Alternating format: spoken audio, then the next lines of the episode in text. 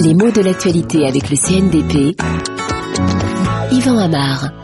La Cour pénale internationale vient enfin de se mettre d'accord pour déterminer ce qu'est un crime d'agression.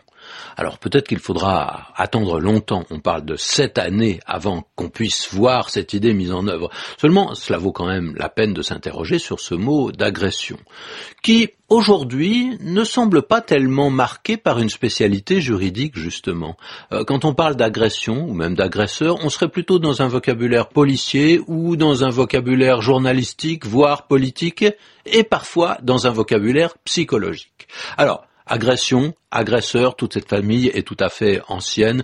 Les mots apparaissent en ancien français depuis le XIIe siècle. Vous voyez que c'est presque à l'aube de la langue française. Et bien sûr, ça vient du latin ad gredior, marcher vers, marcher jusqu'à. Seulement, quand on prononce ce mot agression, on peut tout de suite remarquer que son apparence a joué probablement un certain rôle euh, dans sa signification, dans l'évolution de sa signification. Agression, j'en rajoute un petit peu, c'est vrai, mais c'est pour la bonne cause. Hein. Mais on entend facilement ce, ce grondement qui est lié à cette séquence qui juxtapose le g et le r. Grrr. Là, on a une onomatopée qui évoque quoi? Oh, Le chien qui gronde et qui grogne et forcément, les mots qui désignent cette attitude vont imiter ce roulement menaçant. C'est bien pour ça que ce mot agression est si expressif. Mais attention, la sonorité ne fait pas tout. Hein. D'autres mots commencent de la même façon avec des sens tout à fait différents.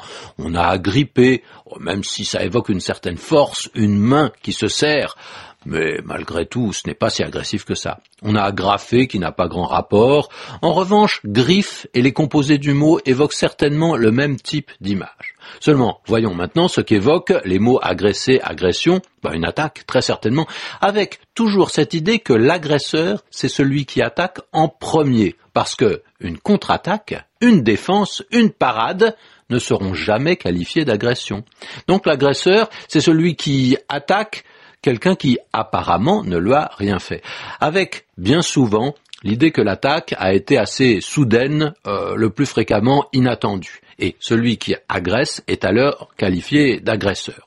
Seulement la famille de mots est passée depuis longtemps dans le vocabulaire de la psychologie des comportements, et là, cela décrit des attitudes beaucoup plus policé quand même, en tout cas dont la violence reste contrôlée, conforme à certains codes. En sport par exemple, l'agressivité c'est souvent une qualité, le mot est là pour évoquer la rage de gagner et le désir de vaincre.